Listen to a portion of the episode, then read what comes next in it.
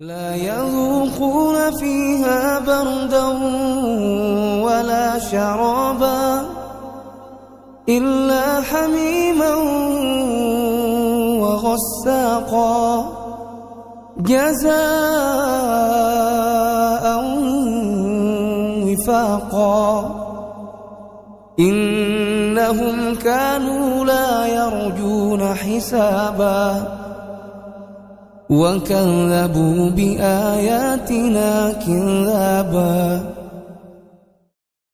Baik, untuk mencikat waktu, kami persilahkan Pak Ustadz Dr. Musyafaat dari ini MA untuk memulai kajiannya. Mudah-mudahan kajian ini uh, dapat kita ambil manfaat yang sebanyak-banyaknya. Terima kasih. Jazakumullah khairan kasirah. Silahkan Pak Ustadz untuk memulai materinya. Assalamualaikum warahmatullahi wabarakatuh. Waalaikumsalam Bismillahirrahmanirrahim. Assalamualaikum warahmatullahi wabarakatuh. Innal hamdalillah nahmaduhu wa nasta'inuhu wa nastaghfiruh ونعوذ بالله من شرور أنفسنا ومن سيئات أعمالنا. من يهده الله فلا مضل له ومن يضلل فلا هادي له. وأشهد أن لا إله إلا الله وحده لا شريك له وأشهد أن محمدا عبده ورسوله. يا أيها الذين آمنوا اتقوا الله حق تقاته. ولا تموتن إلا وأنتم مسلمون.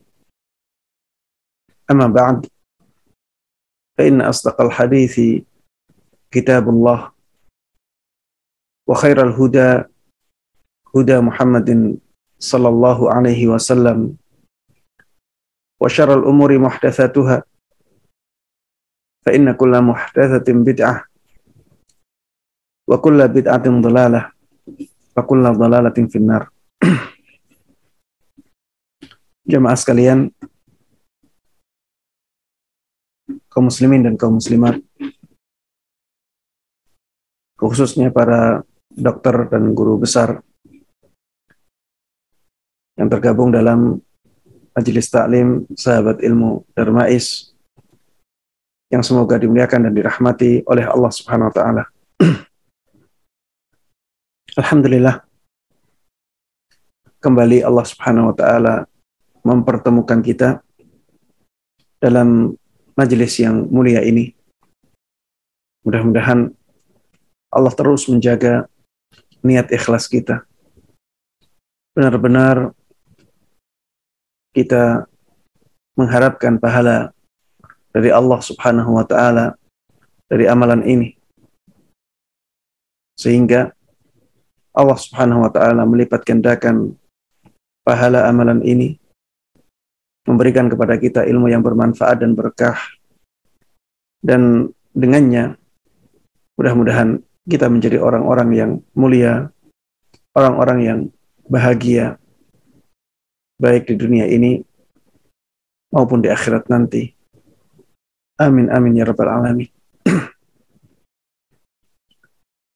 Salawat dan salam semoga selalu terlimpahkan Semoga selalu tercurahkan kepada Nabi yang sangat kita cintai, sangat kita kagumi, sangat kita junjung tinggi.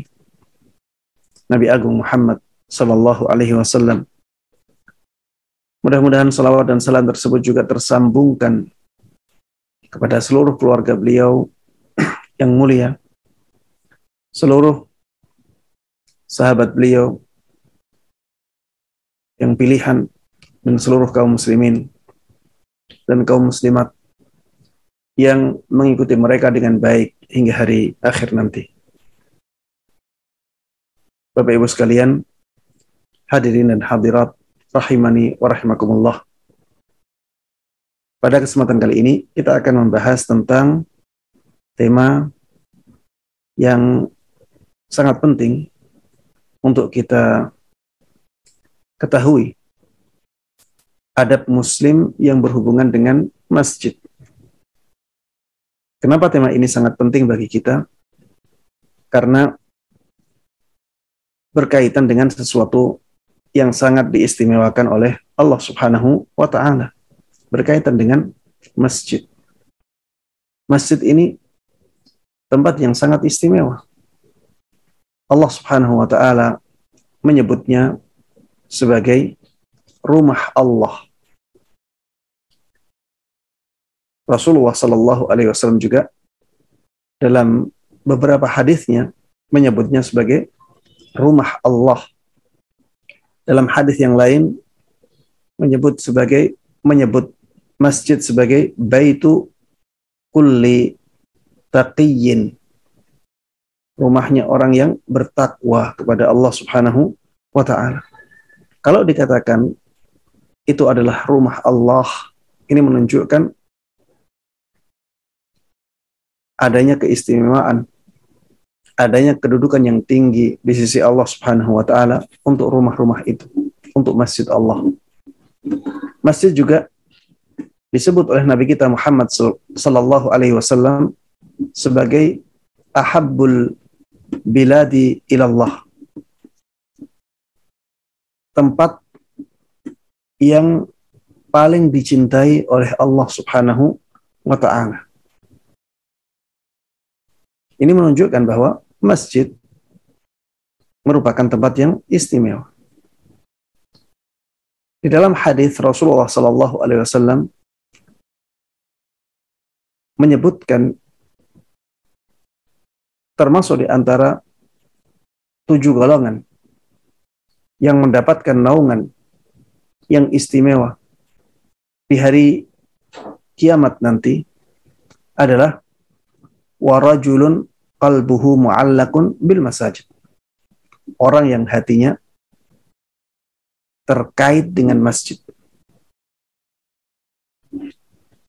Hatinya selalu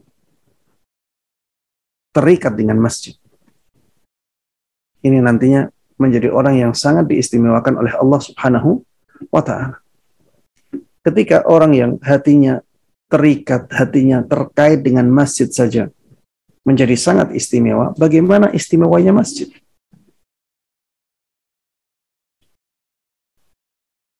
Jemaah sekalian rahimani rahimakumullah. Termasuk di antara yang menunjukkan pentingnya kita membahas masalah ini adalah karena banyak dari kaum muslimin yang kurang memuliakan masjid. Baik disengaja maupun tidak disengaja. Baik disengaja maupun tidak disengaja. Ada dari kaum muslimin dan jumlah mereka banyak yang tidak memuliakan masjid. Ada yang karena kejahilan mereka, ada yang karena malasnya mereka memuliakan masjid. Ada yang dengan sengaja tidak memuliakan masjid. Maka menjadi penting pembahasan tentang adab muslim yang berhubungan dengan masjid. Jemaah sekalian rahimani rahimakumullah. Masjid harus kita muliakan. Harus kita agungkan. Harus kita istimewakan sebagaimana masjid diagungkan, dimuliakan, dan diistimewakan oleh Allah Subhanahu wa Ta'ala. Dan secara global, memuliakan masjid, mengagungkan masjid, mengistimewakan masjid adalah dengan amalan-amalan yang disyariatkan oleh Islam. Amalan-amalan ketaatan yang ada tuntunannya dari Nabi kita Muhammad Sallallahu Alaihi Wasallam.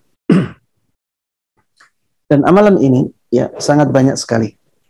Ya, saya sebutkan satu persatu secara ringkas ya, karena poinnya sangat banyak.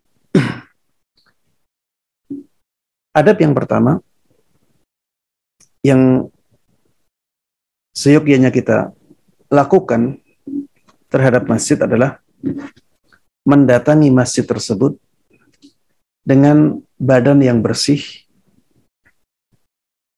pakaian yang indah, dan menggunakan wewangian atau parfum kecuali bagi wanita. Ya, kalau wanita tidak dibolehkan memakai parfum ketika pergi ke masjid. Ini adab yang pertama ya. Mendatangi masjid dengan badan yang bersih, pakaian yang indah, dan menggunakan wewangian, kecuali bagi jamaah wanita. Hal ini berdasarkan banyak dalil. Di antaranya hadis Nabi Muhammad sallallahu alaihi wasallam, "Kana nasu mihnata anfusihim. Dahulu orang-orang ya ini perkataan ibunda kita Aisyah radhiyallahu taala anha menjelaskan tentang keadaan para sahabat di zaman Nabi alaihi salatu wassalam. Dahulu orang-orang itu bekerja sendiri. Mereka bekerja sendiri-sendiri. Jadi tidak bergantung kepada yang lain. Dan ini yang paling baik. Jangan sampai kita bergantung kepada yang lain. Kita harus mandiri. Bekerja untuk mencukupi kehidupan kita sendiri. Wa kanu idza rahu ilal jum'ah rahu fi hayatihim. Dan dahulu ketika mereka pergi ke sholat Jum'ah, mereka pergi dalam keadaan seperti itu. Mereka selesai dari pekerjaannya, setelah itu mereka ke masjid. Maka dikatakan kepada mereka, lawir tasaltum, ya, seandainya kalian mandi dahulu sebelum ke masjid. Karena kalian tadinya melakukan pekerjaan-pekerjaan sehingga kalian berkeringat ya. Sebaiknya kalian mandi dahulu bersihkan badan dahulu. Kalau ini berlaku pada hari Jumat, ya ini juga berlaku di hari-hari yang lain. Karena kita tahu tujuannya. Tujuannya apa? Agar orang-orang tidak terganggu oleh bau badan kita.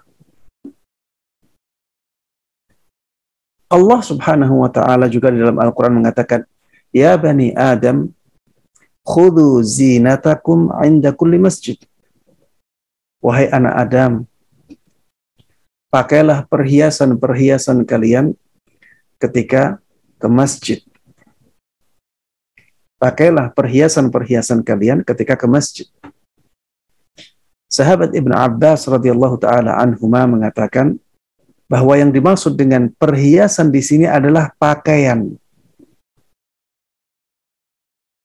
Dikatakan sebagai perhiasan karena pakaian itu bisa menghias manusia.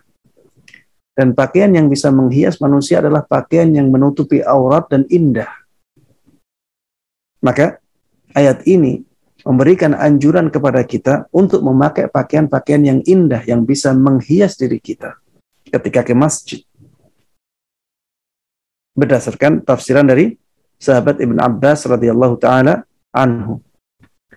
Ibnu Kathir rahimahullahu taala ketika menafsiri ayat ini mengatakan yustahabbut tajammulu 'inda salah. Berhias ketika akan salat itu dianjurkan. Wala siyyama yaumal jum'ah wa yaumal 'id. Terutama di hari Jum'ah dan hari raya.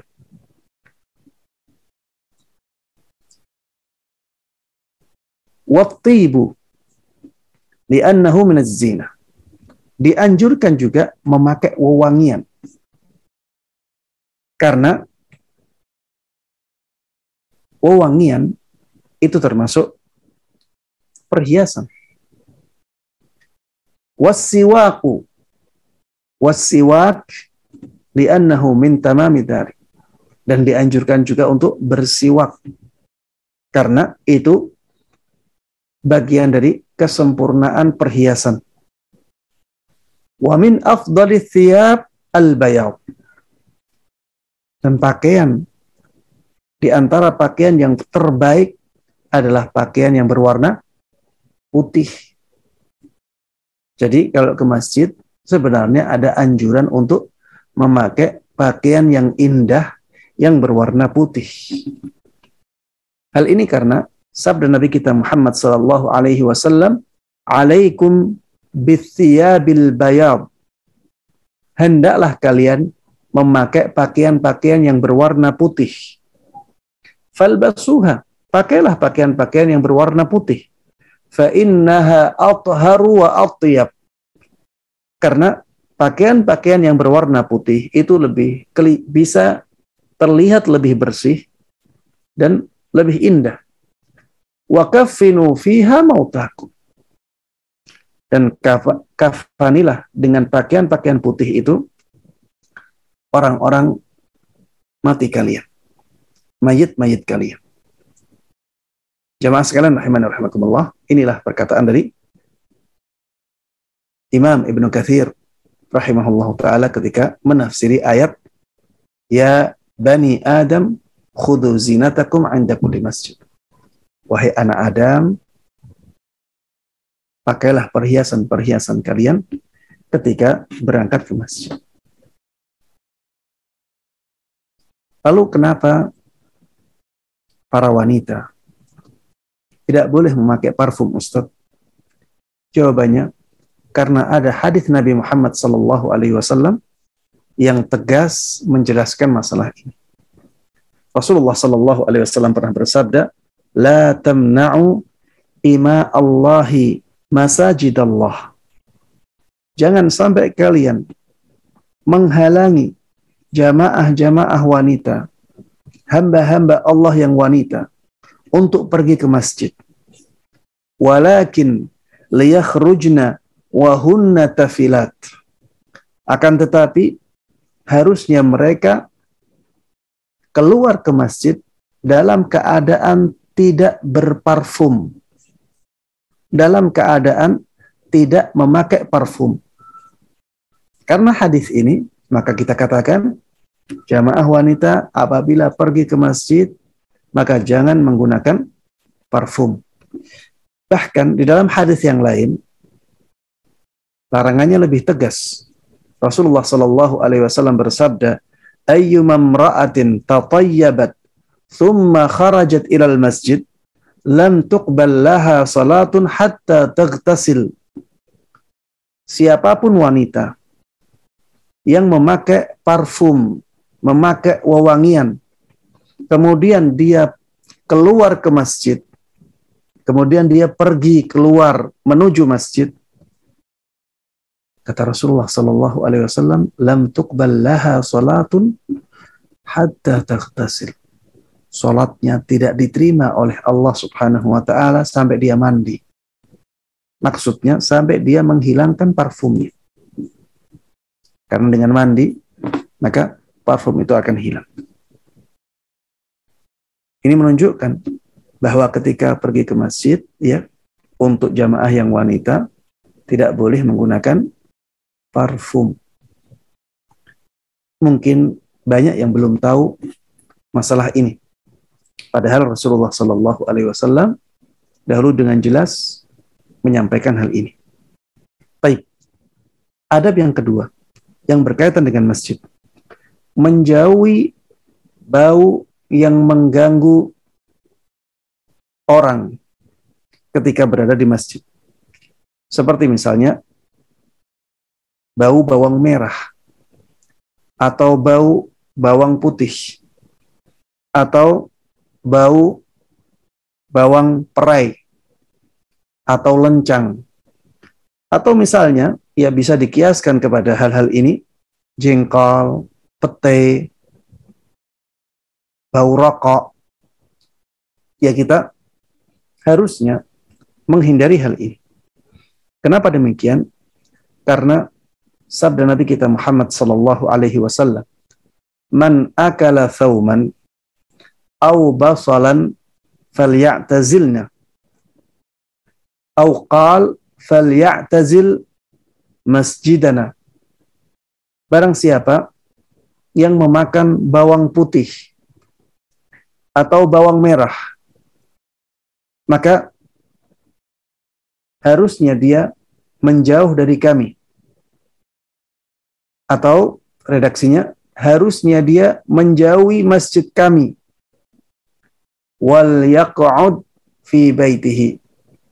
Harusnya dia duduk di rumahnya saja. Tidak udah tidak usah ke masjid. Karena kalau orang yang seperti ini ke masjid maka baunya akan mengganggu jamaah masjid. Dalam hadis yang lain Rasulullah Shallallahu Alaihi Wasallam bersabda, "Man aqa man akalal basal wa thawma wa qurrath." Barang siapa yang memakan bawang merah atau bawang putih atau lencang ya atau biasa disebut bawang perai. Ya dia sayuran. Fala yaqrabanna masjidana. Maka jangan sampai dia mendekati masjid kami. Fa innal malaikata tata'adza mimma yata'adza minhu banu Adam. Karena malaikat itu terganggu dengan sesuatu yang mengganggu anak Adam. Coba lihat jemaah sekalian rahimani rahimakumullah, pengaruh dari bau yang tidak enak ini bahkan sampai mengganggu para malaikat yang hadir ke masjid. Dan hadis ini menunjukkan bahwa bawang di samping eh, bau-bau uh, yang uh, datang dari bawang merah, bawang putih, atau lencang, atau bawang berai, ini bisa mengganggu malaikat sebagaimana dia bisa mengganggu anak Adam. Maka Jangan sampai kita datang ke masjid dalam keadaan badan kita bau, ya. Baik dengan makanan atau dengan rokok atau dengan sampah atau dengan yang lain. Karena ini akan mengganggu kekhusyuan saudara-saudara kita di masjid. Padahal kekhusyuan adalah rohnya sholat kita. Baik, yang ketiga, termasuk di antara adab yang berhubungan dengan masjid adalah berdoa ketika pergi menuju masjid. Ya, ada doa khusus untuk pergi menuju masjid. Ya, di antara doa tersebut adalah Allahumma ja'al fi qalbi nura wa fi basari nura wa fi sam'i nura wa an yamini nura wa an yasari nura wa fawqi nura wa tahti nura wa amami nura wa khalfi nura wa ja'alli nura. Ini di antara doa yang dianjurkan untuk kita baca ketika berangkat ke masjid. Ya. Arti dari doa ini, ya Allah, jadikan atau berikan cahaya di hatiku. Berikan cahaya di penglihatanku. Berikan cahaya di pendengaranku. Berikan cahaya di bagian kananku. Berikan cahaya di bagian kiriku.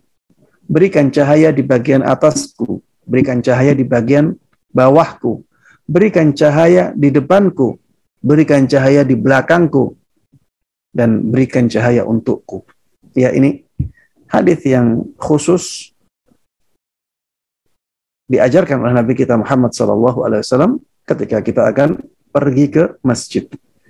Kemudian yang keempat, termasuk di antara adab yang berhubungan dengan masjid adalah pergi dengan berjalan kaki pergi dengan apa? Dengan berjalan kaki. ini mendatangkan pahala yang sangat agung kepada kita. Ya. Rasulullah Shallallahu alaihi wasallam pernah bersabda, "Ala adullukum ala man ala ma yamhullahu bihil khataya wa yarfa'u bihi darajat?" Tidak maukah kalian aku kabarkan tentang suatu amalan yang dengannya Allah Subhanahu wa taala menghapuskan banyak sekali dosa, banyak sekali kesalahan dan dengannya Allah Subhanahu wa taala mengangkat derajat seseorang. Para sahabat langsung mengatakan, "Bala ya Rasulullah." Tentu kami mau wahai Rasulullah sallallahu alaihi wasallam. Maka Rasulullah sallallahu alaihi wasallam mengatakan, "Isbaghul wudu'i 'alal makarih." berwudu dengan sempurna ketika keadaannya sangat berat. Misalnya cuaca sangat dingin di malam hari, ya, atau sebelum sholat subuh. Wa kathratul khuta ilal masjid dan memperbanyak langkah ke masjid. Memperbanyak apa? langkah ke masjid.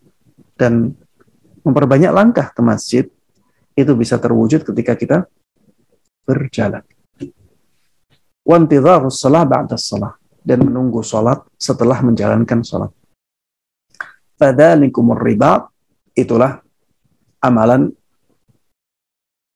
ribat. Ribat itu menjaga perbatasan, menjaga daerah perbatasan kaum muslimin dari serangan musuh. Di dalam hadis yang lain, Rasulullah Shallallahu Alaihi Wasallam bersabda, "Fa inna ahadakum idza tawadda'a fa ahsana." Sungguh apabila salah seorang dari kalian berwudu dan dia membaguskan wudunya, wa atal masjid. Kemudian dia pergi ke masjid. La yuridu illa salah. Dia tidak menginginkan ketika pergi ke masjid kecuali salat lam yakhtu khutwatan illa rafa'ahu Allahu biha darajah. Tidaklah dia melangkah satu langkah, melangkahkan kakinya satu langkah, kecuali dengannya Allah angkat derajatnya. Wa hutta anhu khati'ah. Dan Allah hilangkan dosa dari dia satu dosa. Hatta yadkhul masjid. Sampai dia masuk masjid. Disebutkan di sini lam yakhtu khutwah. Tidaklah dia melangkahkan kakinya satu langkah. Dan ini tidak bisa terwujud kecuali dengan melangkah kakak kecuali dengan berjalan, ya. Melangkahkan kaki itu tidak bisa terwujud kecuali dengan berjalan. Ini menunjukkan ya bahwa termasuk di antara adab ke masjid yang sangat dianjurkan untuk kita adalah pergi ke masjid dengan berjalan. Dan jamaah sekalian rahimani rahimakumullah, berjalan ketika pergi ke masjid itu uh, menjadikan kita terbiasa untuk tawadu, terbiasa untuk merendah. Dan ini butuh pembelajaran. Beda kalau kita naik mobil, beda kalau kita naik motor atau naik sepeda. Ya naik sepeda mungkin juga ada sisi tawaduknya. Lebih dari itu, ketika kita berjalan kaki. Ada sisi tawaduk di sini, ada sisi merendah untuk Allah Subhanahu wa taala. Baik, yang berikutnya yang kelima, termasuk di antara adab yang berhubungan dengan masjid adalah berjalan menuju masjid dengan tenang dan sopan.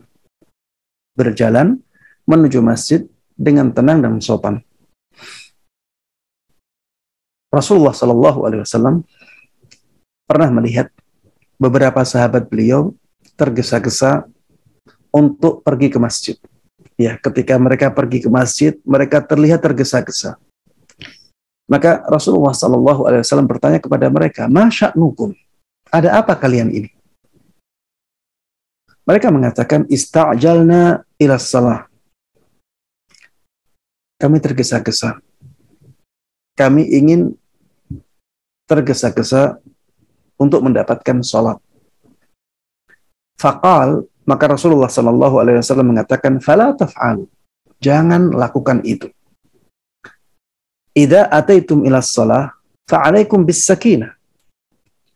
Apabila kalian pergi untuk sholat ke masjid, maka harusnya kalian tenang. Kalau berjalan, berjalanlah dengan tenang. Sama adraktum fasallu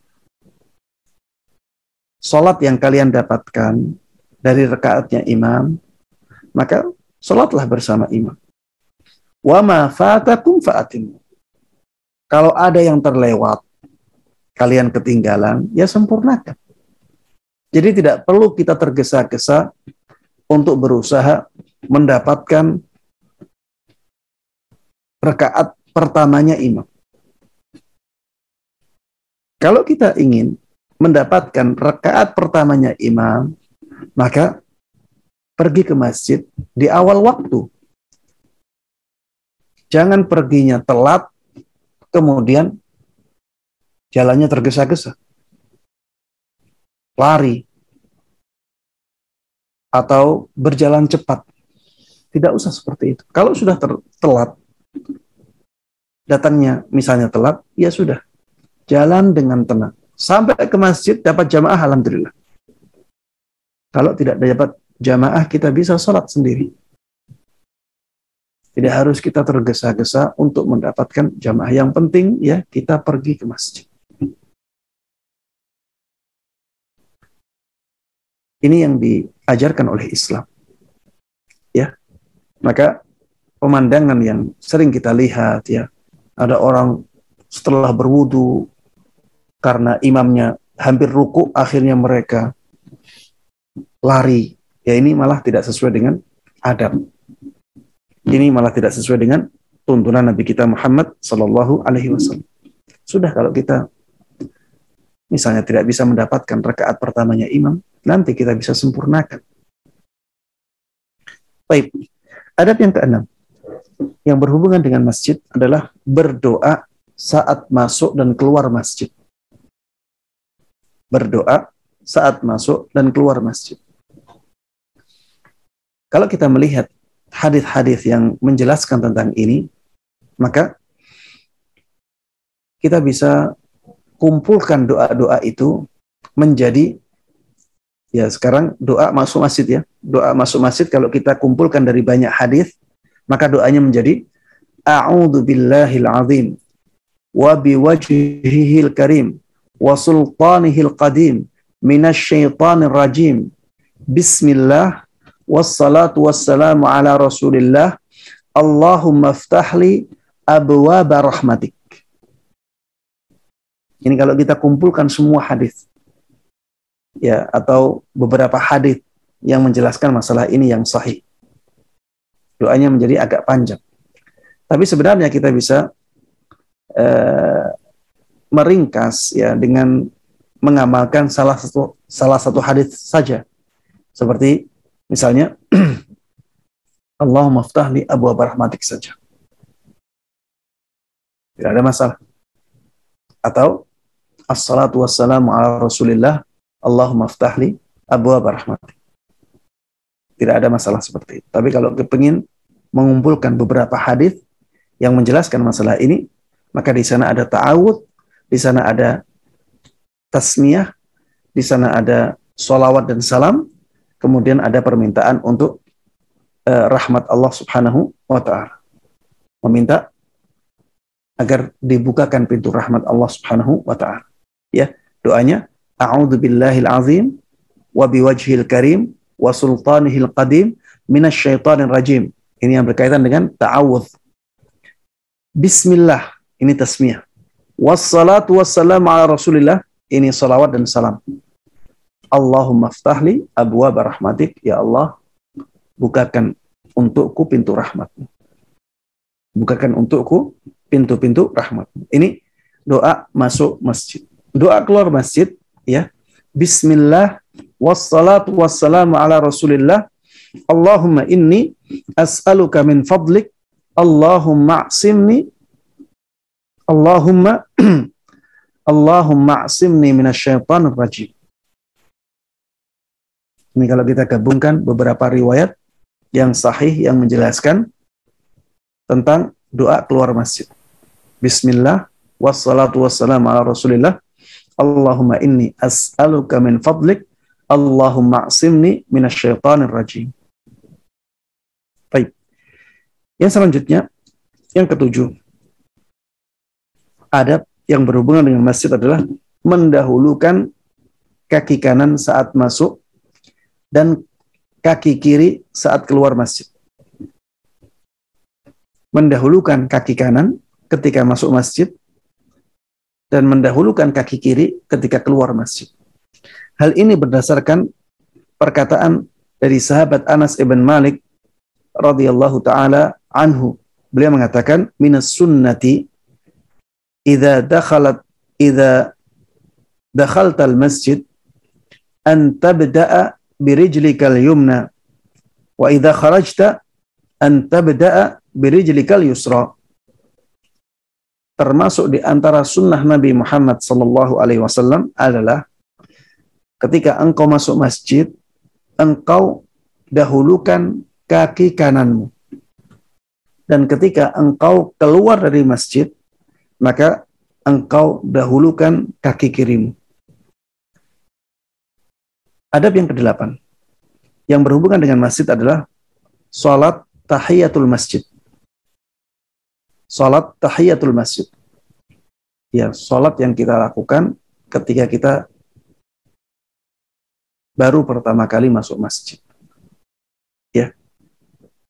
Ini untuk menghormati masjid.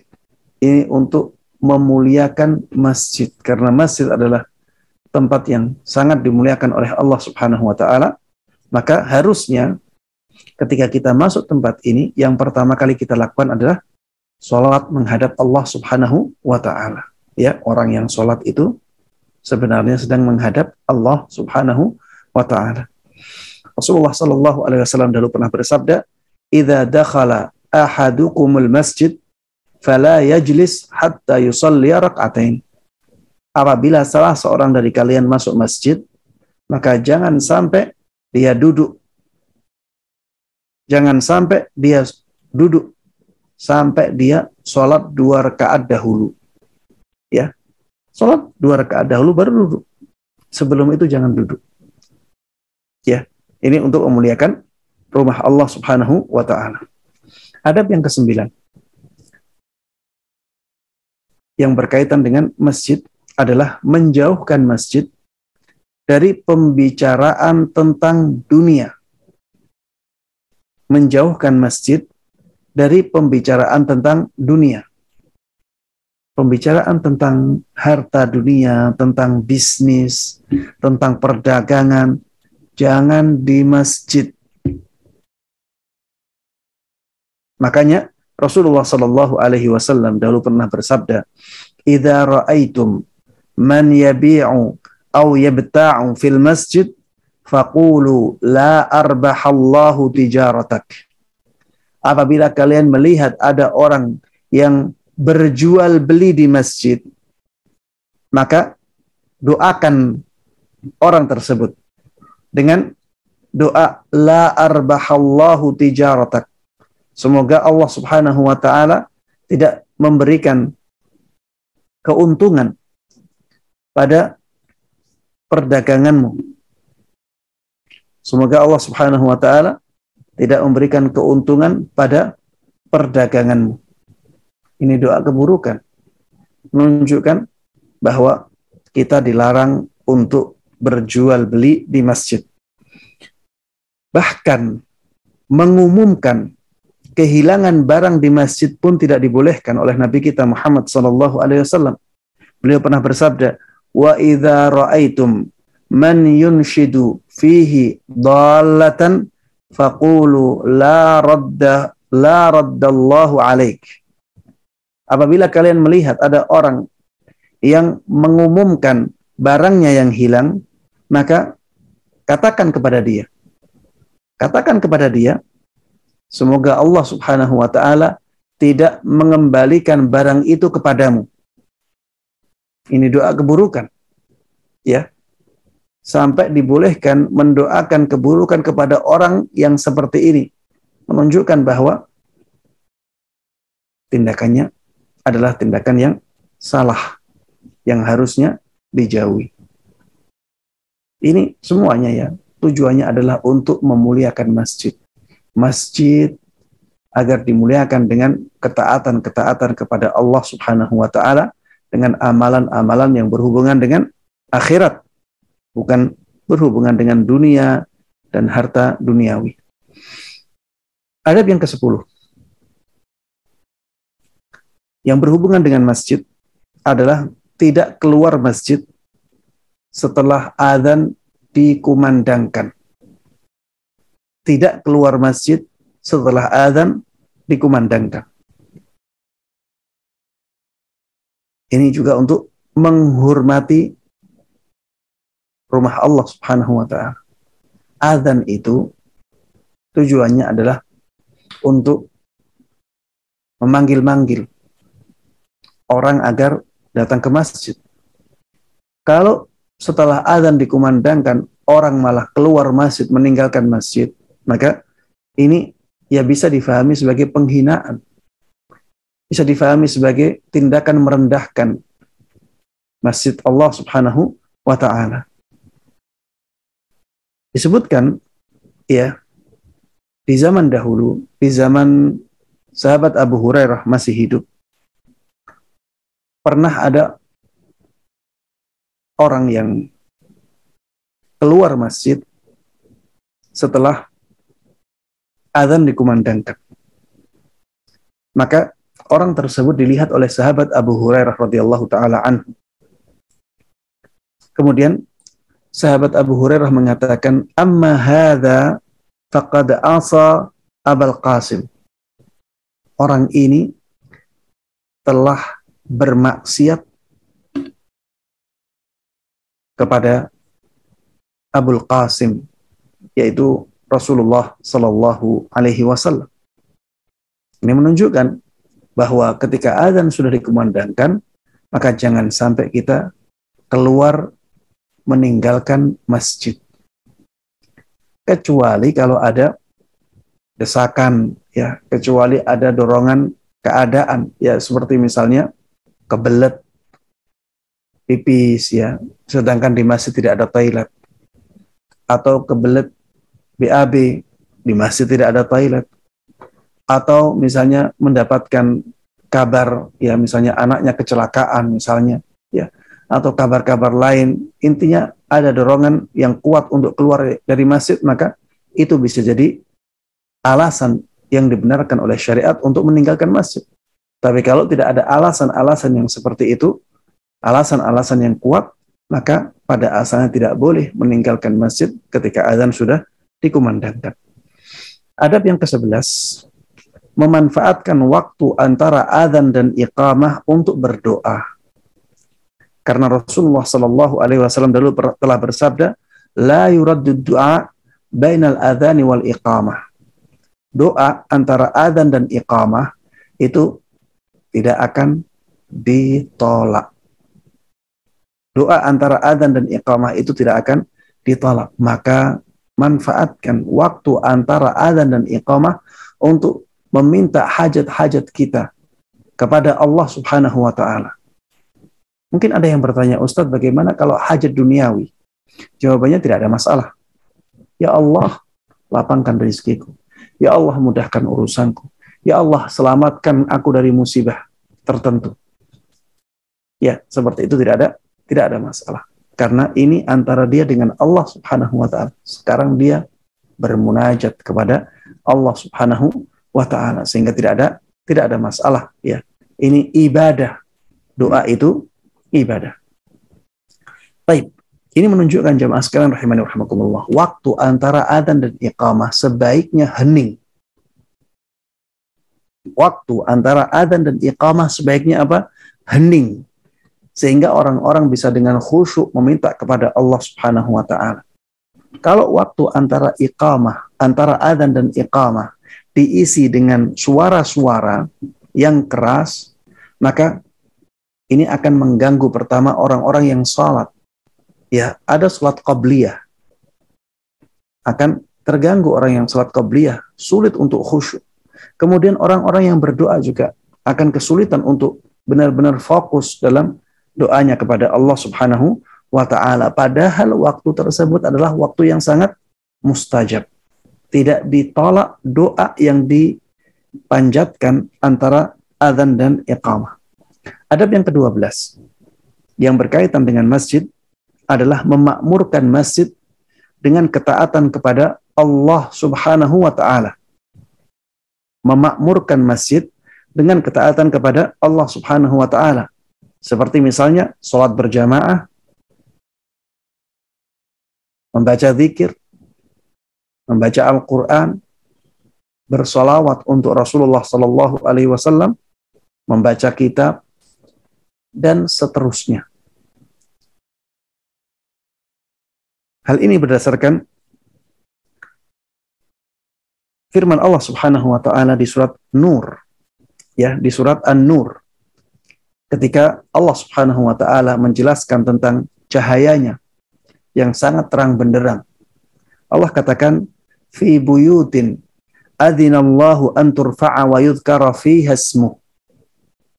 Cahaya tersebut ada di rumah-rumah yang Allah izinkan di rumah tersebut untuk diangkat nama-namanya dan disebut-sebut.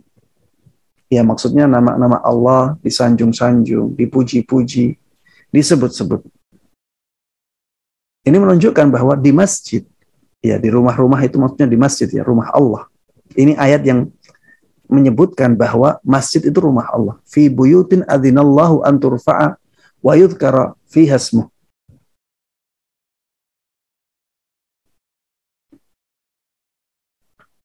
di masjid-masjid yang Allah mengizinkan untuk dimuliakan dan disebut di dalamnya nama-namanya. Menunjukkan bahwa kalau di masjid banyak menyebut nama Allah. Yusabbihu lahu fiha bil wal asal rijalun. Di masjid-masjid tersebut, di rumah-rumah Allah itu ada orang-orang yang selalu bertasbih kepada Allah Subhanahu wa taala di waktu pagi dan sore. Ini menunjukkan bahwa kalau di masjid banyaklah bertasbih. Kemudian di dalam surat Al-Hajj juga disebutkan wa masajidu yudhkaru fiha ismullahi katsira. Dan masjid-masjid yang di dalamnya disebut-sebut nama Allah Subhanahu wa taala dengan banyak. Ya. Sering disebut nama-nama Allah Subhanahu wa taala di dalamnya. Ini menunjukkan bahwa ketika kita di masjid, kita dianjurkan untuk banyak berzikir kepada Allah Subhanahu wa taala. Di surat Al-Baqarah juga Allah sebutkan ini, "Wa man azlamu mimman mana'a masajidallahi ay yudhkara fiha ismuh." Siapakah yang lebih zalim daripada orang yang melarang masjid-masjid Allah untuk disebut di dalamnya namanya? Untuk disebut di dalamnya, di dalam masjid-masjid itu, nama Allah subhanahu wa ta'ala. Menyebut nama Allah maksudnya zikrullah, berzikir kepada Allah subhanahu wa ta'ala. Jadi, makmurkan masjid dengan ketaatan kepada Allah subhanahu wa ta'ala. Dengan menyebut nama-nama Allah, dengan zikir-zikir kepada Allah Subhanahu wa taala bukan denda, bukan dengan hal-hal yang justru malah merendahkan masjid Allah seperti misalnya nobar sepak bola di masjid. Nobar sepak bola di masjid. Ini memang ya kelihatannya masjid menjadi ramai karena ada nobar. Tapi ramai dengan apa? Kita tidak diperintahkan untuk meramaikan masjid saja. Kita diperintahkan untuk meramaikan masjid dengan ketaatan kepada Allah, bukan dengan permainan yang berhubungan dengan duniawi tidak. Permainan-permainan yang dilakukan di masjid itu waktunya khusus di hari raya. Orang-orangnya juga khusus, orang-orang yang baru masuk Islam. Permainannya juga khusus, permainan yang berkaitan dengan jihad visabilillah. Dan itu sangat jauh dengan keadaan permainan sepak bola. Yang di dalamnya terlihat ada aurat yang terbuka, ya. Kebanyakan pemain memakai celana yang di atas lutut. Ya. Celana tersebut di atas lutut, jelas. Jelas itu tidak menutup aurat secara sempurna. Bagaimana yang seperti ini ditampilkan di masjid? Kemudian apakah orang-orang tersebut akan menyebut nama Allah ketika uh, nonton bareng pertandingan sepak bola seperti itu? Atau yang terlontar di mulut-mulut mereka adalah kata-kata yang tidak baik? Bagaimana dengan masjid yang harusnya dimuliakan dengan ketenangan, dimuliakan dengan suasana yang hening dalam ketaatan kepada Allah Subhanahu wa taala. Masjid menjadi gaduh. Dan tentunya ini sangat bertentangan dengan nilai-nilai Islam. Makanya para DKM yang kemarin melakukan hal ini bertaubatlah kepada Allah Subhanahu wa taala dan rujuklah kepada kebenaran rujuk kepada kebenaran jauh lebih baik daripada mempertahankan kebatilan. Dan semuanya akan kita pertanggungjawabkan di hadapan Allah Subhanahu wa taala sebelum waktu datang terlambat, ya. Sebelum terlambat waktunya sekarang perbaiki keadaan. Adab yang berikutnya. Adab yang ke-13 yang berkaitan dengan masjid. Jangan meninggikan suara. Jangan membuat gaduh masjid. Dan ini masih ada hubungannya dengan nobar di masjid untuk pertandingan sepak bola seperti yang terjadi kemarin-kemarin hari. Di masjid termasuk adabnya adalah tidak meninggikan suara. Bahkan dengan membaca Al-Quran, kita tidak boleh meninggikan bacaan Al-Quran ketika di masjid. Bahkan ketika bacaan Al-Quran tersebut kita baca di dalam sholat kita. Kalau misalnya kita menjalankan sholat sunnah di malam hari, kemudian teman kita menjalankan sholat sunnah di malam hari, teman kita yang lain menjalankan sholat sunnah di malam hari, tidak boleh kita meninggikan suara bacaan Quran kita, karena itu akan mengganggu yang lain. Begitu pula ketika kita membaca Al-Quran, di samping kita ada orang yang salat, kita tidak boleh meninggikan bacaan Al-Quran kita. Rasulullah Shallallahu Alaihi Wasallam dahulu pernah bersabda, "Ama inna ahadakum idha qama fi salah." Ingat-ingatlah, ketika salah seorang dari kalian mendirikan sholat, fa'innahu yunaji rabbah. Sesungguhnya dia sedang bermunajat kepada Rabbnya. Falyalam ahadukum ma yunaji rabbah. Maka hendaklah salah seorang dari kalian memahami apa yang disampaikan kepada Rabbnya. Apa yang ia munajatkan kepada Rabbnya. Jangan sampai kita bermunajat kepada Allah Subhanahu wa taala tapi kita tidak tahu apa yang kita ucapkan. Munajat itu artinya dialog dengan suara yang lirih.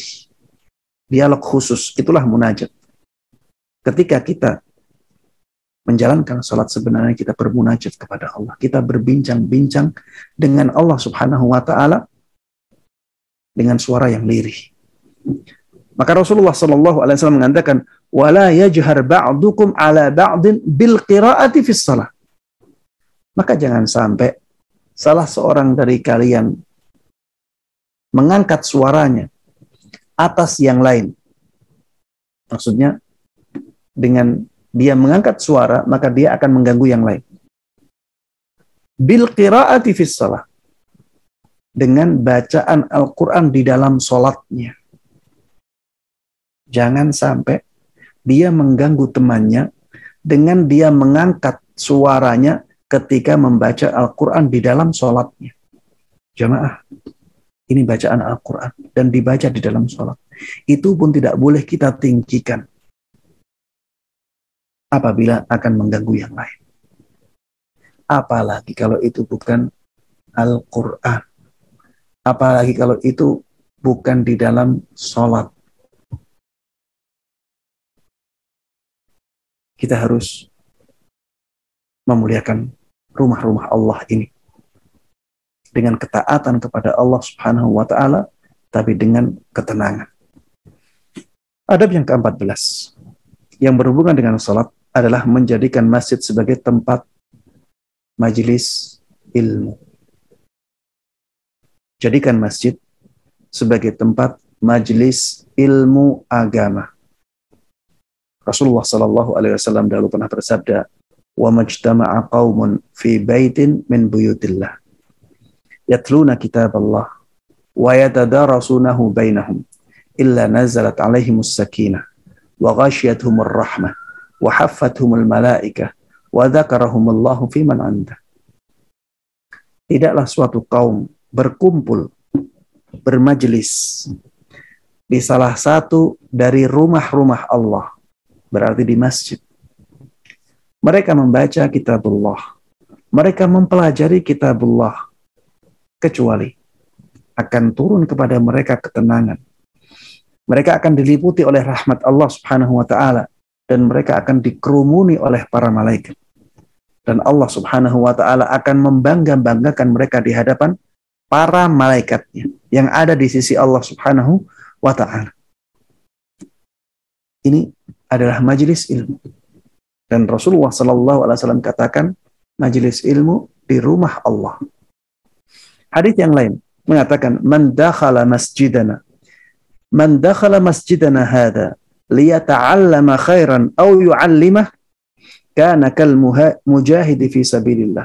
Barang siapa yang mas, masuk masjid kami ini Barang siapa yang masuk masjid kami ini tujuannya adalah untuk belajar, belajar agama maksud atau mengajarkan ilmu agama kecuali eh, barang siapa yang demikian maka dia seperti seorang mujahid fi sabilillah. Seperti orang yang berjihad di jalan Allah. Belajar di mana? Di masjid. Atau mengajarkan ilmu di masjid. Makanya jemaah sekalian rahimani wa rahimakumullah, manfaatkan masjid kita untuk mengadakan kajian-kajian ilmiah. Kaum muslimin sangat membutuhkan kajian-kajian ilmiah untuk mempelajari agama mereka lebih mendalam. Kemudian yang ke-15, adab yang berhubungan dengan masjid. Yang ke-15 adalah menjaga masjid agar bersih dan wangi. Menjaga masjid agar bersih dan dan wangi. Ya, ini dahulu di zaman Nabi Muhammad SAW ada seorang wanita yang selalu membersihkan masjid. Ini wanita berkulit hitam. Ya. Wanita berkulit hitam. Kerjaannya membersihkan masjid.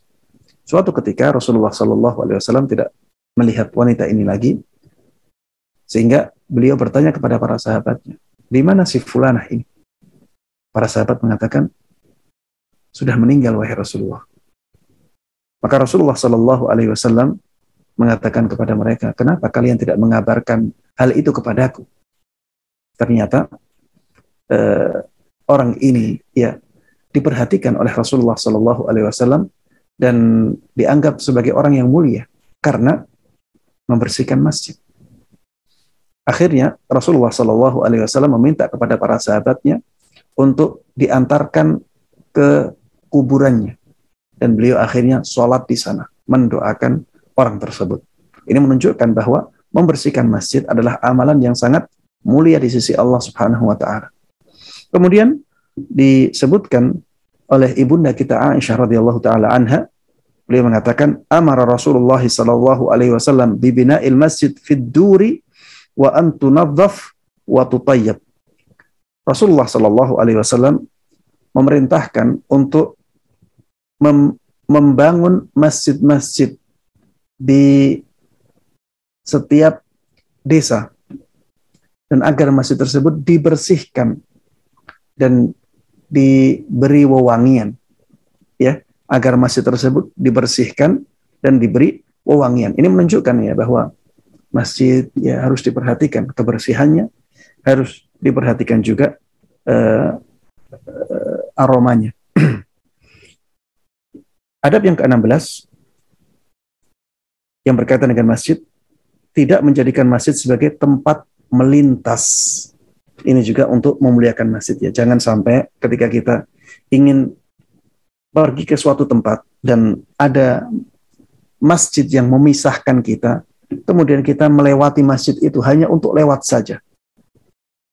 Jangan sampai seperti itu karena ini tindakan meremehkan masjid.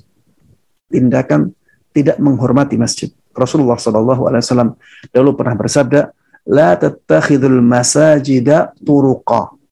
Jangan kalian jadikan masjid-masjid sebagai tempat lewat Jangan kalian jadikan masjid-masjid sebagai tempat lewat. Adab yang ke-17 yang berkaitan dengan masjid tidak menghias masjid secara berlebihan. Ini mungkin banyak yang belum tahu ya bahwa menghias masjid secara berlebihan itu tidak sesuai dengan tuntunan Islam. Masjid itu harusnya sederhana. Ya.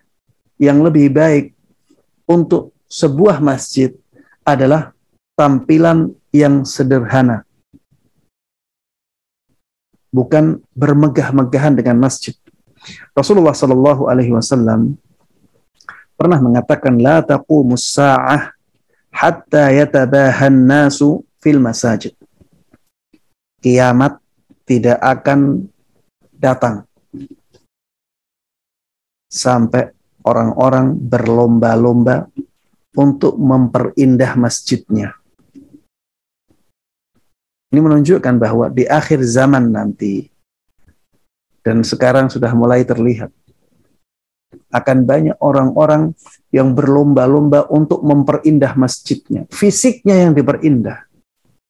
Tapi apakah dimakmurkan dengan amalan-amalan yang sesuai dengan tuntunan? Tidak. Ada yang berusaha untuk memakmurkan tapi sedikit.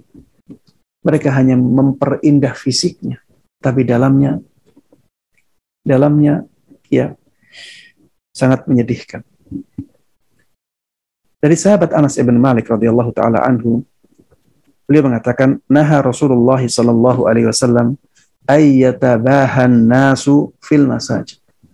Nabi ya Rasulullah sallallahu alaihi wasallam telah melarang orang-orang untuk berlomba-lomba memperindah masjid. Makanya jemaah sekalian rahimani wa rahmakumullah, silahkan kita membangun masjid. Tapi jadikan masjid kita masjid yang sederhana, yang terlihat sederhana, kokoh silahkan. Tapi tampakkan masjid sebagai rumah yang sederhana dan perhatikan bagaimana kita memakmurkan masjid itu karena memakmurkan masjid ya itu jauh lebih penting ya jauh lebih penting setelah masjid tersebut berdiri.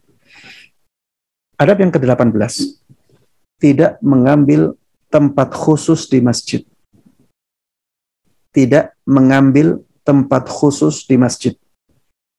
Ya, kadang ada orang yang kalau ke masjid itu menempati tempat tertentu. Kadang-kadang di paling akhir, di soft pertama, yang paling kanan.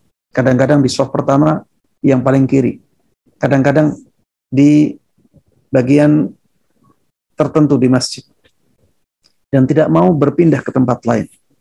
Bahkan ada yang beralasan biar malaikat kenal bahwa yang di sini itu saya terus. Ya, Padahal yang seperti ini jamaah sekalian rahimani rahimakumullah dilarang oleh Nabi kita Muhammad sallallahu alaihi wasallam. Diriwayatkan dari sahabat Abdurrahman ibn Shibal. Beliau mengatakan, "Naha Rasulullah sallallahu alaihi wasallam an ay yuwattina ar-rajulul makana fil masjid kama yuwattinul ba'ir." Rasulullah sallallahu alaihi wasallam pernah melarang seseorang untuk memilih tempat tertentu di masjid sebagaimana hewan onta melakukan hal tersebut. Onta itu kalau eh, istirahat itu di tempat tertentu. Kalau sudah di tempat tertentu itu nanti hari berikutnya juga di situ, hari berikutnya juga di situ. Itu kebiasaan onta. Maka Rasulullah Shallallahu Alaihi Wasallam melarang umatnya untuk melakukan hal yang sama. Kemudian adab yang ke-19, larangan lewat di depan orang yang sholat. Ya jangan sampai kita melewati orang yang sedang sholat di depannya. Kecuali kalau sudah jaraknya jauh. ya Kalau jaraknya sudah jauh, tidak ada masalah. Tapi melewati eh, orang yang sedang sholat di depannya dan jaraknya dekat, ya maka ini diharamkan. Rasulullah Shallallahu Alaihi Wasallam pernah bersabda, "Lau ya'lamul maru baina yadayil musalli madza alaihi lakana ay yaqifa arba'ina khairan lahu min an yamurra baina yadayhi." Seandainya orang yang melewati depannya orang sholat itu tahu dosa yang eh, dia akan tanggung, ya maka dia akan lebih memilih untuk berhenti 40 dia akan lebih memilih untuk berhenti dalam jangka waktu 40 ya. Bisa 40 hari bisa 40 tahun bisa 40 bulan. Tidak ada penentuan di sini. Tapi kalaupun lamanya waktu itu 40 hari itu sudah lama ya dia lebih memilih untuk berhenti 40 hari. Kalau itu 40 hari. Daripada dia melewati depannya orang yang sedang sholat ya. Dan orang yang sedang sholat ketika ada eh, saudaranya akan melewati dia dianjurkan untuk mengingatkan saudaranya itu. Dengan eh, dengan tangannya ya menjadikan tangannya berada di depan sini ya untuk mencegahnya jangan dianggap ini sebagai uh, tindakan melukai atau tindakan semena-mena dari orang yang sholat ya. Lihatlah ini sebagai tindakan orang yang sholat untuk mengingatkan saudaranya agar tidak terjatuh ke dalam dosa. Ya, karena ya ini tindakan berdosa, ya ini tindakan dosa. Kita harusnya menghindari hal ini. Rasulullah katakan demikian. Ini hadis diriwayatkan oleh Imam Bukhari dan Imam Muslim. Seandainya orang yang lewat di depan orang yang sholat itu tahu dosanya, dia akan dia akan lebih memilih berdi, dia akan lebih memilih berhenti, berhenti, walaupun tidak ada jalan lain. Dia lebih lebih baik berhenti selama 40. Kalaupun 40 hari itu sudah lama. Daripada dia melewati depannya orang yang sedang sedang sholat. Kemudian yang ke-20 dan waktunya tinggal sedikit ya. Yang ke-20, orang yang junub, wanita haid, dan nifas. Jangan sampai masuk ke masjid. Ya kita harus memuliakan masjid uh, dari hal-hal yang demikian. Orang yang junub, haid, nifas, ya jauhi masjid. Dan semua ulama sepakat bahwa hal ini dianjurkan. Hanya saja mereka berbeda pendapat apakah itu wajib ataukah tidak. Tapi yang jelas ya, Ibunda Aisyah radhiyallahu taala anha dahulu pernah diminta oleh Rasulullah sallallahu alaihi wasallam untuk mengambilkan semacam sajadah dan diserahkan kepada Rasulullah yang berada di masjid. Ketika itu ibunda kita Aisyah radhiyallahu taala anha dalam keadaan haid. Maka ibunda kita Aisyah radhiyallahu taala anha ketika itu mengatakan, "Aku sedang haid." Bagaimana aku bisa mengambilkan untukmu sajadah? Maka Rasulullah sallallahu alaihi wasallam mengatakan, haidmu itu bukan di tanganmu. Haidmu itu bukan di tanganmu. Di sini Rasulullah sallallahu alaihi wasallam tidak mengingkari apa yang dipahami oleh ibunda kita Aisyah radhiyallahu taala anha bahwa seharusnya masjid dijauhkan dari wanita-wanita yang sedang haid. Ya, makanya Rasulullah Shallallahu Alaihi Wasallam tidak mengingkari beliau. Kemudian di dalam ayat disebutkan ya bahwa orang yang junub tidak boleh mendekati masjid. La taqrabus salata wa antum sukara hatta ta'lamu ma taqulun wala junuba. Ya, jangan mendekati tempat salat, ya. Jangan mendekati tempat salat dalam keadaan kalian masih mabuk atau orang yang junub. Ya, orang yang junub juga tidak boleh mendekati masjid. Kemudian jamaah sekalian rahimani rahimakumullah, termasuk di antara adab dalam masjid tidak menjalin jari jemari seperti ini. Ya. Seperti ini ya jangan dilakukan di masjid ketika belum sholat. Ya, ketika menunggu sholat jangan melakukan ini sampai selesai sholat. Ini namanya ya istilahnya menjalin jari jemari dalam bahasa Arab istilahnya tashbih. Ya, ini dilarang oleh Nabi kita Muhammad Sallallahu Alaihi Wasallam. Kapan dilarangnya? Dari mulai masuk masjid menunggu sholat sampai selesai sholat tidak boleh seperti ini. Rasulullah Sallallahu Alaihi Wasallam dulu pernah bersabda, "Idza tawadda'a ahadukum fa ahsana wudu'ahu thumma kharaja 'amidan ila masjid fala yushabbikanna yadayhi fa innahu fi shalah." Apabila salah seorang dari kalian berwudu, kemudian dia membaguskan wudunya, kemudian keluar untuk pergi ke masjid, maka jangan sampai dia menjalin jari jemarinya. Ya, jangan sampai dia menjalin dua tangannya ya seperti ini. Karena apa? Alasannya fa innahu fis salah. Karena dia sedang di dalam sholat. Dia dianggap sedang dalam sholat. Makanya dari mulai keluar dari rumahnya, jangan menjalin jari jemari sampai ke masjid, sampai sholat Selesai sholat tidak ada masalah. Ya, selesai sholat untuk menjalin jari jemari lagi tidak ada masalah. Ya, karena Rasulullah Shallallahu Alaihi Wasallam dalam hadis yang lain disebutkan beliau pernah menjalinkan jari jemarinya setelah selesai sholat. Kemudian adab yang ke-22 ya, pilihlah tempat atau soft yang pertama yang bagian kanan imam. Yang pertama, ketika kita jadi makmum ya, pilih soft yang pertama di belakang imam pas. Kemudian setelah itu yang lebih afdal adalah yang di bagian kanan imam. Kemudian setelah itu yang lebih afdal lagi di sebelah kiri imam. Kemudian yang bagian kanan lagi, bagian kanan lagi, bagian kanan lagi. Ya. Jadi yang lebih afdal adalah bagian kanan imam yang paling dekat dengan imam. Kalau misalnya ada bagian kiri, tapi lebih dekat kepada imam, maka lebih afdal bagian kiri yang lebih dekat dengan dengan imam. Jadi yang lebih afdal itu bagian kanan yang lebih dekat dengan imam. Karena apa? Karena Rasulullah Shallallahu Alaihi Wasallam pernah bersabda, Inna Allah wa malaikatahu yusalluna ala mayaminis sufuf.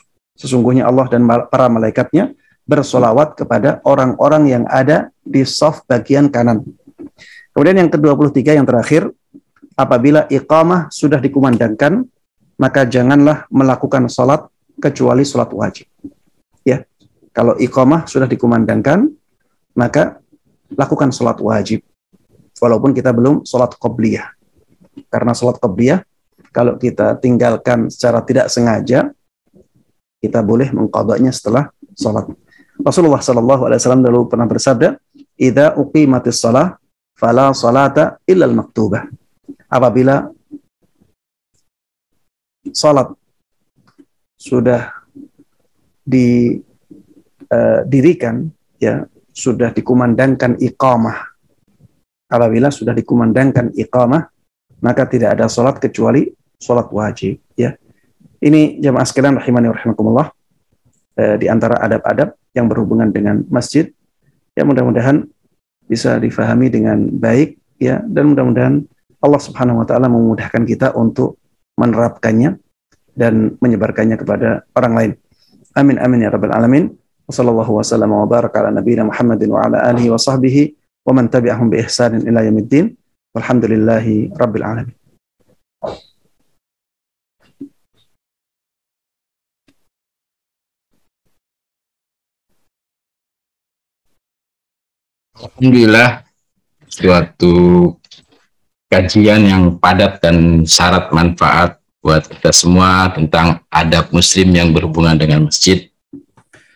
Jazakumullah khairan kasih Pak Ustadz atas pemaparan materinya yang bermanfaat.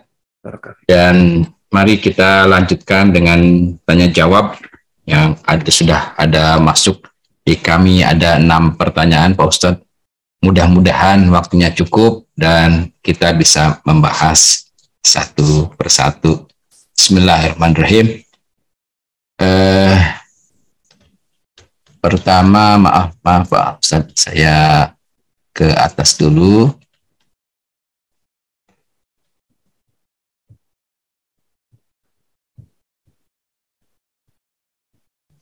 Bismillahirrahmanirrahim Pak Ustadz. Assalamualaikum warahmatullahi wabarakatuh. Mohon sarannya di kantor kami kebetulan masjid didirikan dengan dana dari pinjaman ataupun mungkin bantuan dari bank konvensional.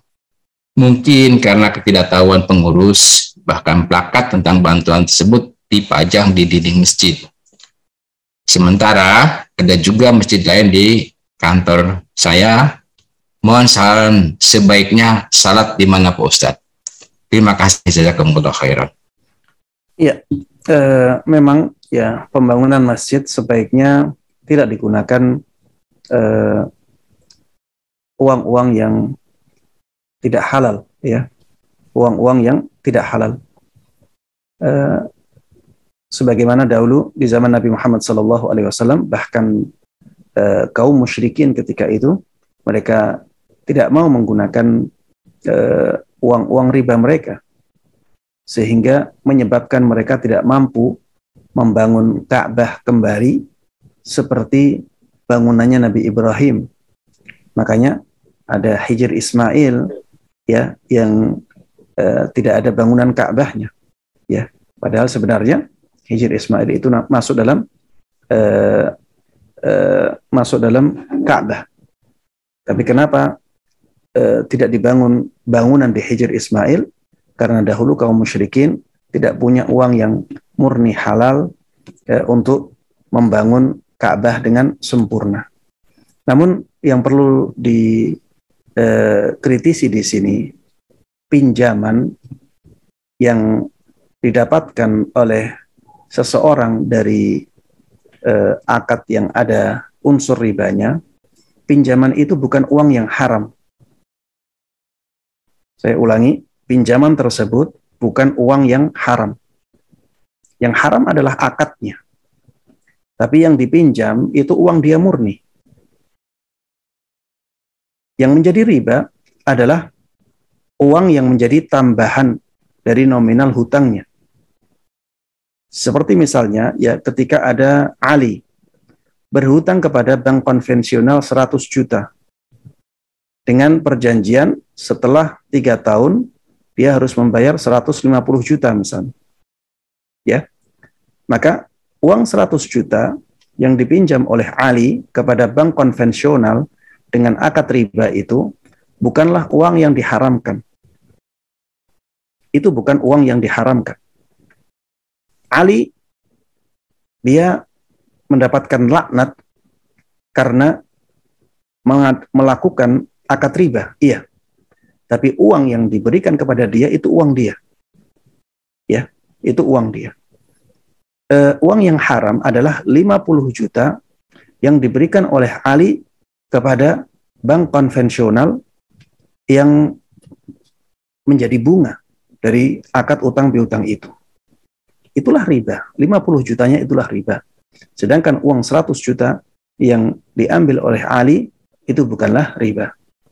Eh, apakah masjid tersebut dibangun dengan uang hutang ini? Ataukah masjid itu dibangun dari hasil riba? Ini yang perlu ditanyakan lebih lanjut ya. Kalau misalnya ya itu adalah bantuan hutang piutang dari bank konvensional, maka berarti masjid tersebut sebenarnya eh, dari uang halal. Masjid tersebut sebenarnya dari uang halal. Beda kalau masjid tersebut dibangun oleh bank konvensional dari hasil riba yang didapatkan oleh bank itu. Maka itu baru e, menjadi masjid yang dibangun dari harta riba yang diharamkan. Dan pada masjid yang sudah dibangun dengan harta riba pun para ulama membolehkan untuk sholat di sana. Ya, para ulama membolehkan untuk sholat di sana dan hukumnya tetap hukum masjid. Hukumnya tetap hukum masjid. Ini difatwakan oleh Syekh Muhammad Ibn Saleh Al Utsaimin. Ya, beliau tegas fatwanya dalam masalah ini. Bahwa kalau ada masjid dibangun dengan dana yang haram, sholat di dalamnya tetap sah dibolehkan. Orang yang membangun dengan dana haram itu yang tidak mendapatkan pahala. Ya.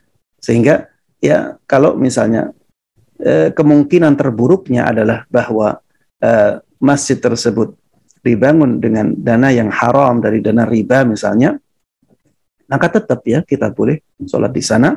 Sholat di sana juga eh, mendapatkan pahala sebagaimana eh, pahala di eh, sholat di masjid ya walaupun bisa jadi bisa jadi lebih afdal sholat di tempat lain. Tapi sholat di, di situ apabila itu yang lebih ringan bagi kita, maka tidak ada masalah sama sekali. Yang menjadi masalah adalah orang yang membangunnya dengan dana yang tidak haram, ya dia tidak eh, dana yang haram dia tidak mendapatkan pahala dari eh, pembangunan masjid tersebut karena dana yang dia keluarkan adalah dana yang haram. Demikian Allah Ta'ala alam, mudah-mudahan bisa difahami dengan baik. Terima kasih Pak Ustadz.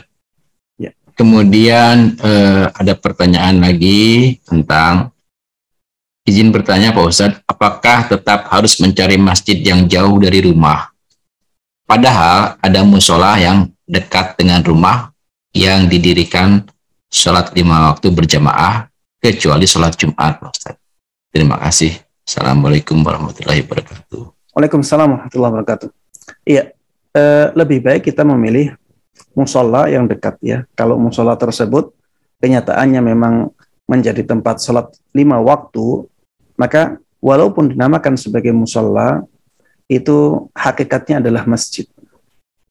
Walaupun dinamakan sebagai musola, maka itu hakikatnya adalah masjid ya apalagi ya biasanya musola-musola yang seperti itu ya benar-benar telah diwakafkan. Biasanya seperti itu ya di masyarakat musola-musola itu biasanya memang wakaf ya dan dilakukan di dalamnya sholat jamaah sholat lima waktu.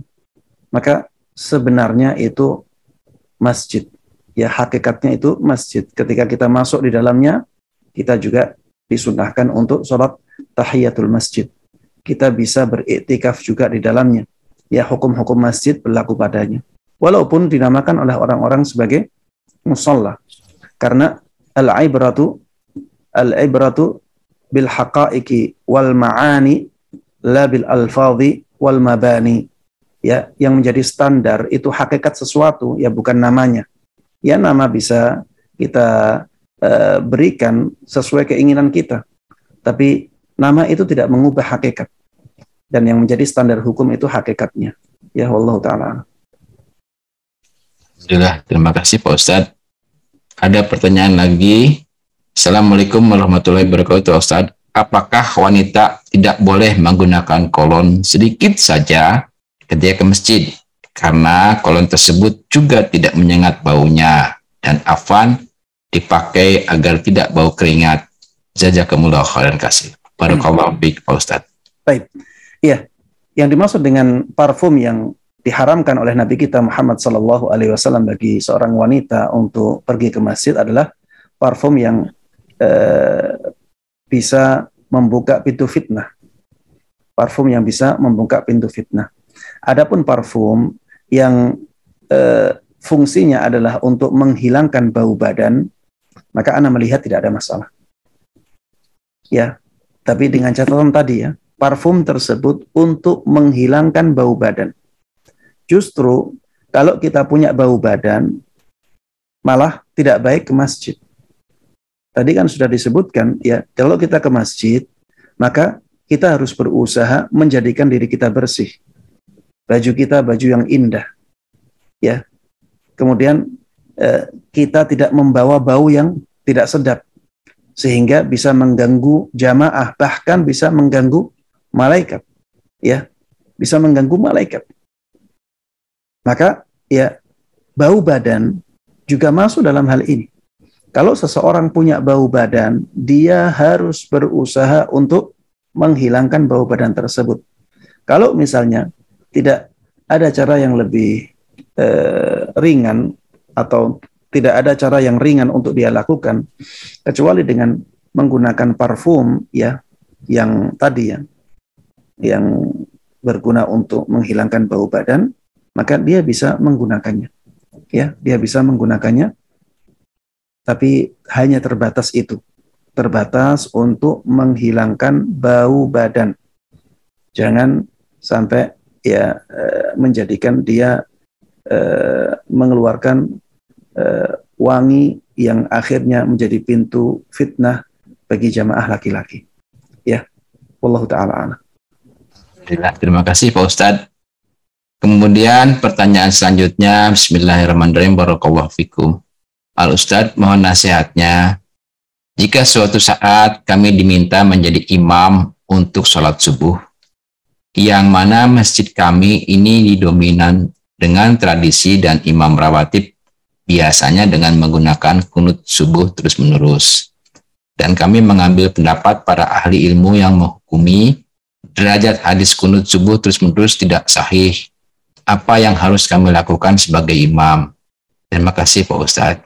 Assalamualaikum warahmatullahi wabarakatuh. Waalaikumsalam warahmatullahi wabarakatuh. Ya, ini uh, pertanyaan yang bagus ya.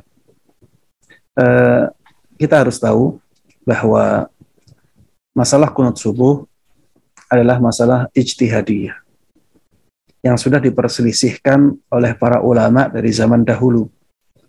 Ya. Sehingga pendapat-pendapat yang ada dalam masalah kunut subuh ya, ada yang mengatakan ada yang mengatakan disunahkan sebagaimana pendapatnya Imam Syafi'i dan para ulama Syafi'i ya. Kebanyakan memilih itu. Ada yang mengatakan bahwa uh, kunut subuh secara terus-menerus tidak disyariatkan. Tapi tidak bid'ah. Ada yang mengatakan kunut subuh itu yang dilakukan terus-menerus masuk dalam kategori bid'ah. Pendapat-pendapat ini, pendapat-pendapat yang mu'tabar. Ya, ada salafnya. Ada ulama-ulama di zaman dahulu yang mengatakannya. Sehingga kita harus saling menghormati. Bagaimana cara menghormatinya? Cara menghormatinya dengan membiarkan orang-orang untuk menjalankan pendapat yang dia anggap lebih kuat. Tidak boleh kita merendahkan pendapat itu. Ya, tidak boleh kita mengejek pendapat itu. Memakainya sebagai lelucon, ya, sebagai guyonan. Ini tidak boleh ya. Karena kita harus saling menghormati eh, pendapat eh, dalam masalah-masalah yang eh, masuk dalam kategori ijtihadiyah seperti ini. Bagaimana kalau kita berpendapat bahwa kunut subuh itu tidak sesuai dengan tuntunan syariat karena hadisnya lemah ya kunut subuh yang terus menerus ya apakah kita boleh jadi imam kemudian kita kunut karena makmumnya menginginkan kunut Jawabannya tidak boleh. Kita tidak boleh kunut. Ya. Untuk mengikuti keinginan makmum. Terus solusinya bagaimana Ustaz? Kalau kita diminta untuk jadi imam sholat subuh. Solusinya adalah minta izin kepada para makmum. Minta izin kepada para makmum. Para makmum kalau biasanya kunut subuh, ya imamnya minta izin. Kalau saya jadi imam, maka saya tidak kunut subuh. Apakah diizinkan? Kalau ingin sholat subuhnya dengan kunut subuh, saya menjadi makmum saja. Ya, saya menjadi makmum saja. Dan, dan boleh ya, boleh kita bermakmum kepada imam yang memilih pendapat bahwa kunut subuh secara terus-menerus itu dianjurkan. Karena memang perbedaan pendapat dalam masalah ini adalah perbedaan pendapat yang masuk dalam ranah ijtihadiyah. Kalau para makmum tidak ingin kita menjadi imam, ya, maka sebaiknya kita menjadi makmum saja. Sebaiknya kita menjadi makmum saja. Karena menjaga persatuan dalam masalah-masalah yang eh, ada toleransi di dalamnya itu harus kita lakukan. Ya, harus kita lakukan. Ketika kita menjadi makmum juga, maka angkat angkat tangan kita ketika imam kunut dan aminkan kunutnya imam. Itu yang difatwakan oleh para ulama besar di zaman ini. Syekh Saleh Fauzan, beliau berfatwa dengan ini.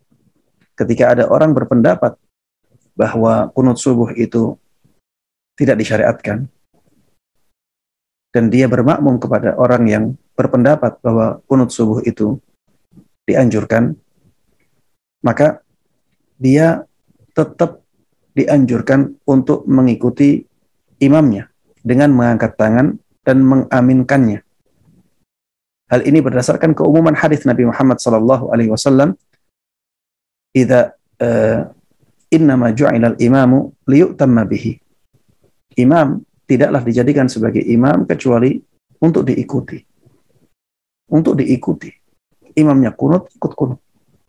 Karena ini masalah ijtihadi. Ini juga difatwakan oleh Syekh Muhammad Ibn Saleh Al-Uthaymin rahimahullah ta'ala. Ini juga difatwakan oleh Syekh bin Baz rahimahullah ta'ala. Ana juga, ya saya juga mendapatkan fatwa Syekh Albani rahimahullah ta'ala yang ya mengatakan seperti ini. Dan ini pendapat jumhur ulama. Mayoritas ulama berpendapat demikian. Silahkan kalau tidak percaya, merujuk ke kitab-kitab yang eh, menjelaskan masalah ini. Kitab-kitab fikih banyak yang menjelaskan masalah ini. Ya, eh, kita harus menjaga persatuan ya di antara kaum muslimin selama eh, masalahnya adalah masalah-masalah yang kita harus toleransi di dalamnya. Ya, demikian Allah taala.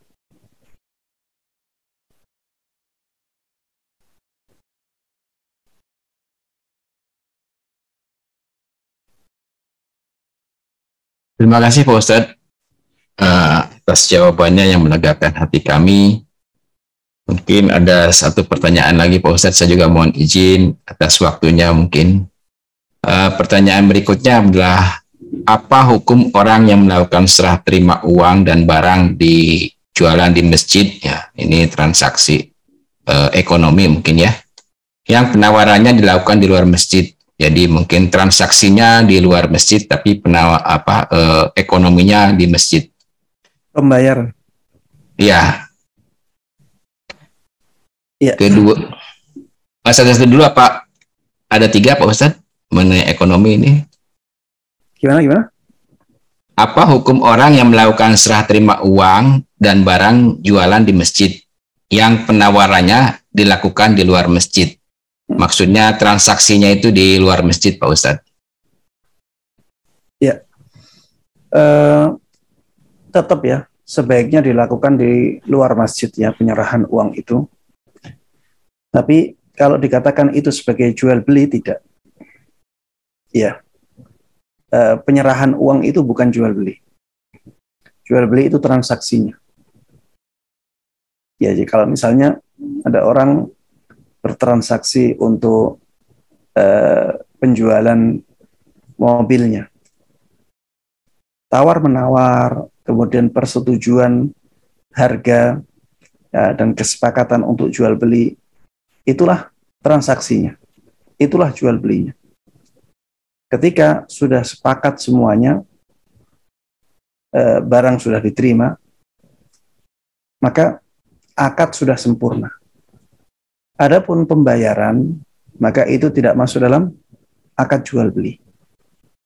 Pembayaran itu tidak masuk dalam akad jual beli. Jadi ketika eh, akad jual beli sudah terjadi, walaupun pembayaran belum sempurna, maka eh, akad jual beli dianggap sudah terjadi dan pembayaran itu bukan eh, masuk dalam hakikat dari akad jual beli. itu seperti orang melunasi tanggungannya. Seperti orang melunasi tanggungannya. Kalau misalnya ada orang beli mobil 400 juta, dia baru bayar misalnya DP 10 juta, kemudian transaksi terjadi seperti itu, maka jual beli sudah sempurna. Perpindahan kepemilikan sudah terjadi. Kalau misalnya tadi harganya 400 juta baru dibayar 10 juta, berarti tinggal 360 juta. Eh 390 juta. 390 juta ini dianggap sebagai hutang atau tanggungan. Ini yang disebut sebagai dain. Ya, itu tanggungan. Jadi kalau misalnya orang membayar tanggungannya di masjid, maka itu bukan jual beli. Tapi tadi saya katakan lebih baik di luar. Ya tetap lebih baik di luar. Tetap lebih baik di luar. Kalau misalnya eh, eh, transaksinya apa eh, misalnya ditransfer bagaimana Tidak ada masalah. Kalau misalnya tidak bisa menyerahkan uang secara eh, eh, fisik, ya bisa ditransfer. Sekarang sudah sangat mudah ya untuk mentransfer eh, pembayaran. Itu lebih baik dan lebih mudah. Kenapa anak mengatakan uh, lebih baik di luar untuk lebih jauh dari uh, sesuatu yang dilarang di dalam Islam. Semakin jauh kita dari sesuatu yang dilarang oleh Islam, maka semakin baik. Ya, Allah taala Salah Ustaz. Kemudian mungkin ada uh, pertanyaan kedua dan tiga bisa digabung mungkin ya. Uh, bagaimana pendapat Pak Ustadz dengan program sedekah seribu, ha seribu sehari yang dibayarkan bukan perharinya, namun setiap akhir bulan atau bahkan sekali setahun? Apakah pahalanya terhitung kita bersedekah setiap hari?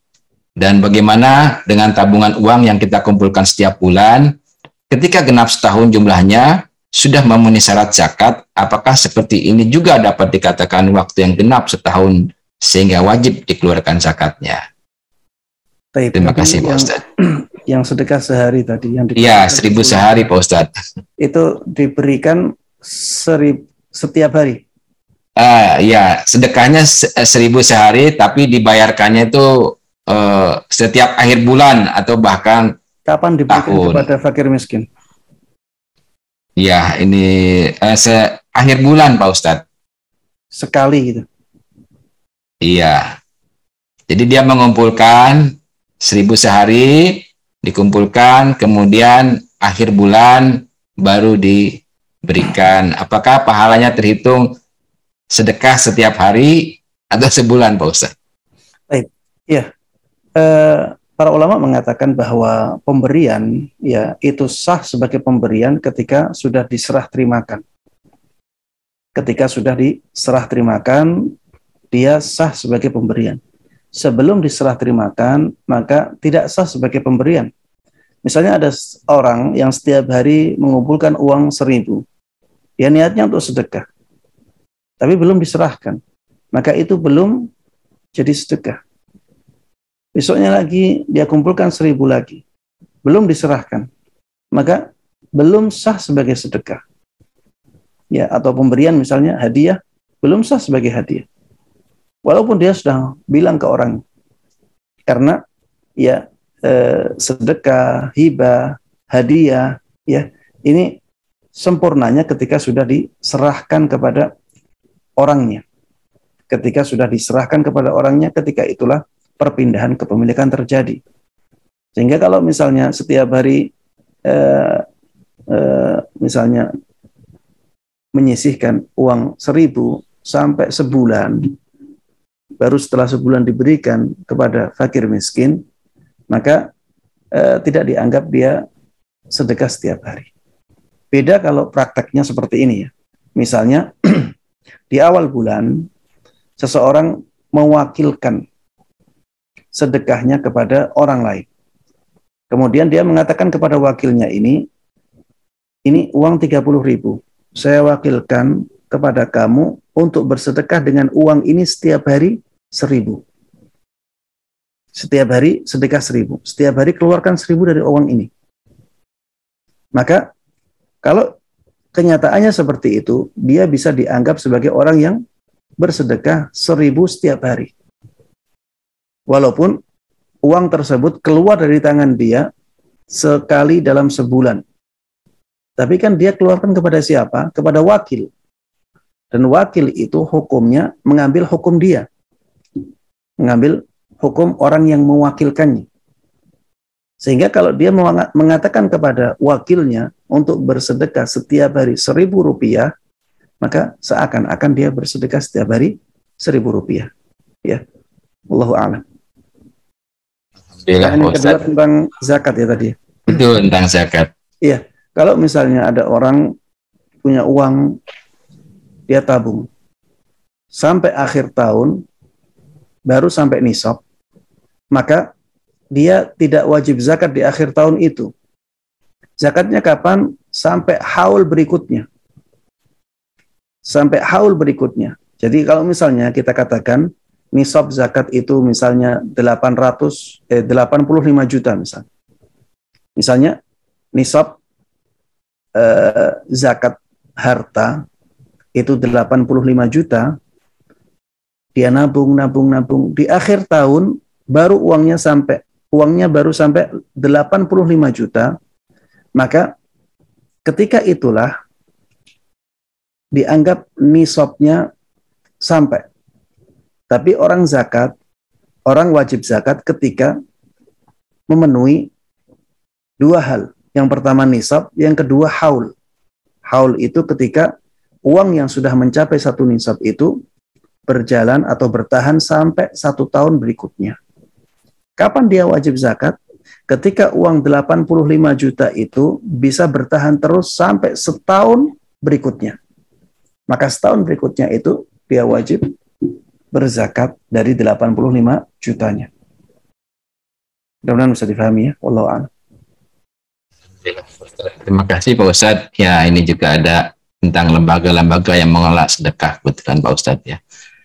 Uh, berhubung waktu Pak Ustadz masih ada dua pertanyaan ya, tapi uh, saya serahkan kepada Pak Ustadz apakah memang mau masih ada waktu atau memang akan kita tutup karena sudah jam 9.21.30 Pak Ustadz. Baik, pilih salah satunya sebagai pertanyaan terakhir. Baik, salah Pak Ustadz. Bismillahirrahmanirrahim. Afan eh, izin bertanya untuk doa masuk masjid dan langkah kaki kanan saat masuk masjid. Maksud istilah masjid ini apakah ketika masuk halaman masjid atau saat melewati pintu gerbang masjid tersebut Pak Ustadz? Barakallahu fikum. Ya, ketika memasuki bangunan masjid. Ya, ketika memasuki bangunan masjid. Itulah masjid. Ya, masjid itu bangunannya masjid itu bangunannya.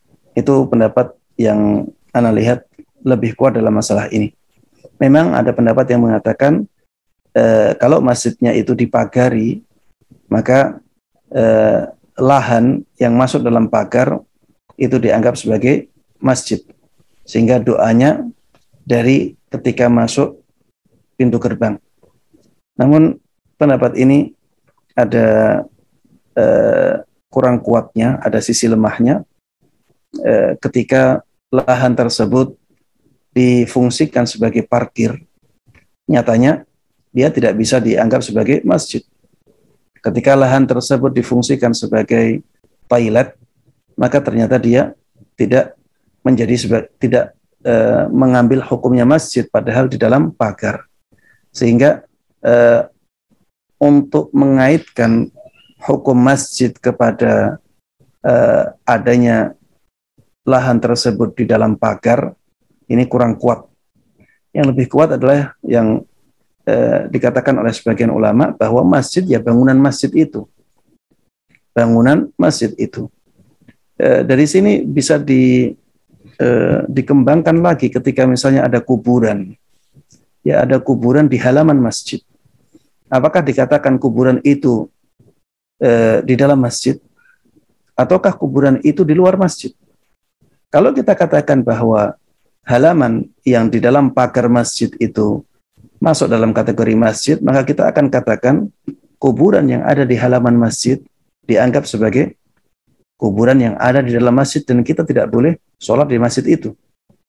Tapi kalau kita katakan bahwa masjid itu bangunan masjidnya, maka kuburan yang ada di halaman masjid itu tidak dianggap sebagai kuburan yang ada di masjid.